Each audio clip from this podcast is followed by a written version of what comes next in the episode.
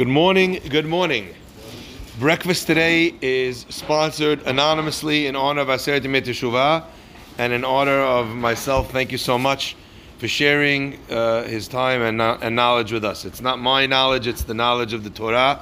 I'm just trying to communicate it as best I can and, uh, and uh, as authentically as I can. Okay, so I just wanted to share a couple very powerful ideas. Um, about uh, about the tefillah on on, uh, on Yom Kippur, and as well what happens on that day. So there's a very very special, beautiful uh, concept that we know that we say on Yom Kippur after we say the words Shema Hashem Hashem Echad. So we respond and we say Baruch Shem Kibod and then Machuto Leolam Va'ed, and we say that expression. We say it out loud all year long. We say it very quietly, and on Yom Kippur we say it out loud. So the question is, why is it that we say it very quietly? So the Gemara in Pesachim says, uh, Anan Maita Ma'amrinan. How come we say this? And the Gemara brings the name of Reb, uh, Resh Lakish, Rabbi Shimon ben Lakish, that the pasuk says, "Vayikra Yaakov el banav." Yaakov called his students, called his, excuse me, his, his children around his bed when he was about to pass away, and he wanted to tell them about what was going to be in the end of time. Bikesh Yaakov legalot etaketz all of a sudden he sees nistatma, all these ideas and his nivuah and his connection was cut off. It was as if someone had bar minan, hasv shalom, lo alenu, turned off the Wi-Fi. So Rabotai, in that moment, when Yaakov Avinu suddenly couldn't connect anymore, he thought to himself, Uli, maybe one of my children, it went off the derech, he's not connected, he's, uh, he's left God behind. Because in his past, Yaakov knew Avraham Avinu had a, a Sadiq called Yitzhak, but he also had a Rasha called Shmael. Yitzhak Avinu had a Sadiq called Yaakov, but he also had a Rasha called Esav. So Yaakov did not know. He thought maybe he was trying to communicate the secrets, the end of time, the, the coming of Mashiach to the children. Maybe the reason why he was blocked was because one of his children was not uh, Ra'ui, was a Rasha. So at that moment, his children said to him, No, not a single one of us does not believe in and does not serve your God. Shema Yisrael, listen, oh Yisrael, we know Yisrael is the second name, the alternate name of Yaakov Avinu. Shema Yisrael, Hashem Elokenu, Hashem Echad. Hashem, our God, is one, there is no other. It's only Hashem Elokenu, Hashem Echad. Yaakov Avinu, upon hearing that, uh, Chazal teach us, our rabbis explain, that Yaakov responded and he said, Baruch Shem Kivod Machuto Leolam Vayet. So Yaakov said it out loud. Okay? He said the tefillah out loud on the spot. Then the Gemara continues and it tells us that Moshe Rabbeinu, although Yaakov Avinu, uh, Yaakov Avinu said the uh, the, uh, uh this, this, expression of Baruch Shem Kivod Machuto, but we find that uh, what's it called? Um, uh, uh, that while Yaakov Avinu said it, Moshe Rabbeinu did not say it. It was uh, it was it was not said out loud by Moshe. So when Moshe said Shema Israel, he didn't follow it up with that pasuk. So ask Gemara, what should we do? On the one hand, Yaakov teaches us to do it. Moshe teaches us not to do it. What should we do? So they made a compromise. What's the compromise? The compromise is after you say Shema, you say it quietly. That way, we're like Moshe and we're also like Yaakov. But the Gemara continues to say something so interesting. The Gemara says, Amar Rabbi Abahu. Rabbi Abahu taught they made a takana to say Baruch Shem out loud in a certain place, in a place called in a certain in certain places, certain cities. That means that the idea, this minhag of saying it quietly, it wasn't true about every place in the Jewish nation. Why? Because when people would say Shema Yisrael, Hashem Elokeinu, Hashem Echad, and then they would say something under their breath, those people that were surrounding them, that weren't connected, that weren't religious, that were meaning, they didn't believe in God. So when those Rishaim would see that you said an expression of belief in Hashem, and then you were muttering something under your breath, what, what does it sound like you're doing? You're saying something else. You're contradicting it. In fact, by the way, the Gemara tells us a person should not say Shema twice. Because there would be those that would think that the first Shema I was saying to one of my gods. The second Shema I say to another one of my gods. So therefore, a person doesn't cover their eyes and say Shema two times. Okay, is that clear? So you see that there was a worry at the time, in the, at the, the winds of the time, the winds of change had brought that there were people who were looking to find uh, or looking to see examples that other people did not believe in God and use that to strengthen their own opinions.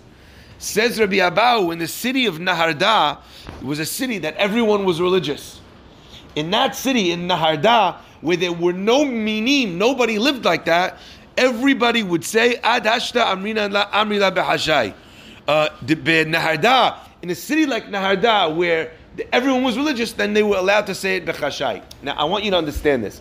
What that means is, in places where there were people that were inappropriate or that didn't have a strong amount of faith, they used to say Baruch Shem out loud to make sure that they didn't think that you were murmuring under your breath that you believed in another God.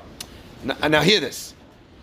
Let's look back now. When do we say Baruch Shem? Right at the beginning of Yom Kippur, we say, in the name of Bedin Shel Ma'ala and Bedin Shel Mata, we are allowing, we're asking permission, Leitpalel with people who come to shul once a year on Yom Kippur. They're not connected, they're not religious. So, in the face, in front of those people, we have to say, like we just said, uh, Baruch Shem out loud, because we have people in the synagogue that maybe aren't as connected. Now, why do I tell this? Uh, why am I sharing this idea with you? Because I think that there's a very important concept over here in the service of Hakadosh Baruch Hu a person sometimes is aware of their own obligations with regards to serving God, but they're not aware that in certain scenarios, their obligations change based not only on themselves, but on other people. So I'll give you an example. There's a halacha called marit ayin. Marit ayin means that we're worried if this guy sees me do something, even though I'm doing what I'm doing is 100% kosher, but if this person sees me doing something and it seems like it's not kosher, that's asur. Why? Because the person will learn from my actions. What's an example of this? Let's say a person is eating, uh, the Gemara brings an example, a person's eating meat in almond milk. Almond milk, you grind up uh, almonds, it looks like it's regular milk. What's the guy going to think? You're cooking meat or eating meat and milk together. What does the halakha teach us? You're allowed to eat it if you leave pieces of the almond in the milk. Because then, when the person looks at it, they could see immediately that the milk that you're eating with this meat is not actually is not actually milk. Today, our rabbis communicated to us that the proliferation of such things. I mean, there's not a single coffee shop that doesn't have non-dairy milk. This idea of having a a, a, burger and a slice of parve cheese on it, which once upon a time would have been asur gamur, without sprinkling pieces of whichever uh, you know soybean or whatever it came from. Today, that there's such an extent of it, a person doesn't think uh, that a religious Jewish person is breaking the law, so to speak, but they think. But I just want to go show you how far we go in this idea that we have to be so careful in the way that people look at us that would change the way we respond to this Baruch Shem, we change to go out loud in order that other people shouldn't think that way of us. This idea is an obligation on each and every Jew. Like we say, V'item nikiyim, you should be clean, be'ene elokim, in the eyes of God, ve'adam, and in the, God, in the eyes of man. So certain halachot are true about Marit Ayin, and it's just important to know, once a halacha is established on Marit Ayin, then you're not allowed to do it even if you're in private. That's the halacha. Why? Because we want you to be in the habit of doing the right thing so that when you're in a public place, uh, that's going to be the case. So, Rabotai, I just want to wrap this up with one interesting observation, and with that, we'll end. Okay? So, here we're, look, we're learning so much about the way a Jew has to behave and the way a Jew ha- has, to, has to live. And it seems, on a certain level, it seems overwhelming. Like, not only do I need to satisfy God's expectations of me, but I need to be worried about my next door neighbor's expectations. You know, sometimes you have people, they're really, you know, they're not so uh, religious. They don't really have a tolerance for anything religious. You have to be very careful. I remember my next door neighbor in in our in uh, in Manhattan. So we have a little a little backyard over there, you know, very small, and but it has there's a fence there. Okay, if if my kid leans the kid's bike on the fence, the lady comes from next door to say, take your bike off the fence. Understand? Well, it's a weak fence. I don't want it to fall. I'm like, it's not falling. It's a one pound bike. Nothing's going to happen to the fence. But I'm not going to argue with her. Why? I'm a rabbi. I'm clearly a religious Jewish person. All I need is that she should say to her friends, to other people, look at this guy. He doesn't respect my property, doesn't respect my fence. I don't know what she's going to say. So I still remember um, when I was building my sukkah, so I was putting up the walls. She came to tell me, not that my sukkah was leaning on the fence, but make sure that it doesn't lean on the fence. Anyway, so when we put up the sukkah last year, I said, I want you to make sure when you put up the sukkah, not only is the sukkah not on the fence, but you know how sometimes you have like a pole on the side or something? I said, make sure that it doesn't even look like it's leaning. Because Bar Minan, you go into a sukkah, and the whole seven days that you're sitting there thinking you're doing the biggest mitzvah, singing kiddush, uh, you know, all the beautiful things, the songs of the holiday, and you have an old woman next door who doesn't understand any of it, cursing you out, thinking, look how their religion is coming at my expense. So we have to have that. We have to have that element there. But if that's the case, how could we ever get away with it, Rabotai? Just I want to give you an example. Yesterday, there's a lot of articles in the news about how in Deal, New Jersey, the millionaire row, everybody they're making parties with wild abandon, and there's people dancing, and this is why everybody is sick. Just let's be clear for one second, okay? There are 12,000 cases. Okay, you know how many came out of Deal? I think it was between 66 and 91. Okay, that there were confirmed cases at the time that the person wrote the article. So 91 out of 12,000, making it sound. Now, they, they made sure to report on this person's engagement, and there was this illegal, you know, sh- magic show that happened over there. They didn't make mention in the article of a house party indoors in Jackson that had over six, between six and seven hundred young people drunk in a house. That they didn't mention. They only want to talk about the Jewish one that has a tent outside. Do you understand? Tent outside, outdoor seating. You know, at least they're trying to follow the rules. By the way, the regulation in New Jersey was 500 people outdoors in a tent. That's the halakha, so to speak. You don't have to be more machmir than the laws that the government is giving out. But they don't want to talk about that. They want to talk about this. Now, are we responsible for the fact that other people always want to look, what are the Jews doing? What are the Jews doing?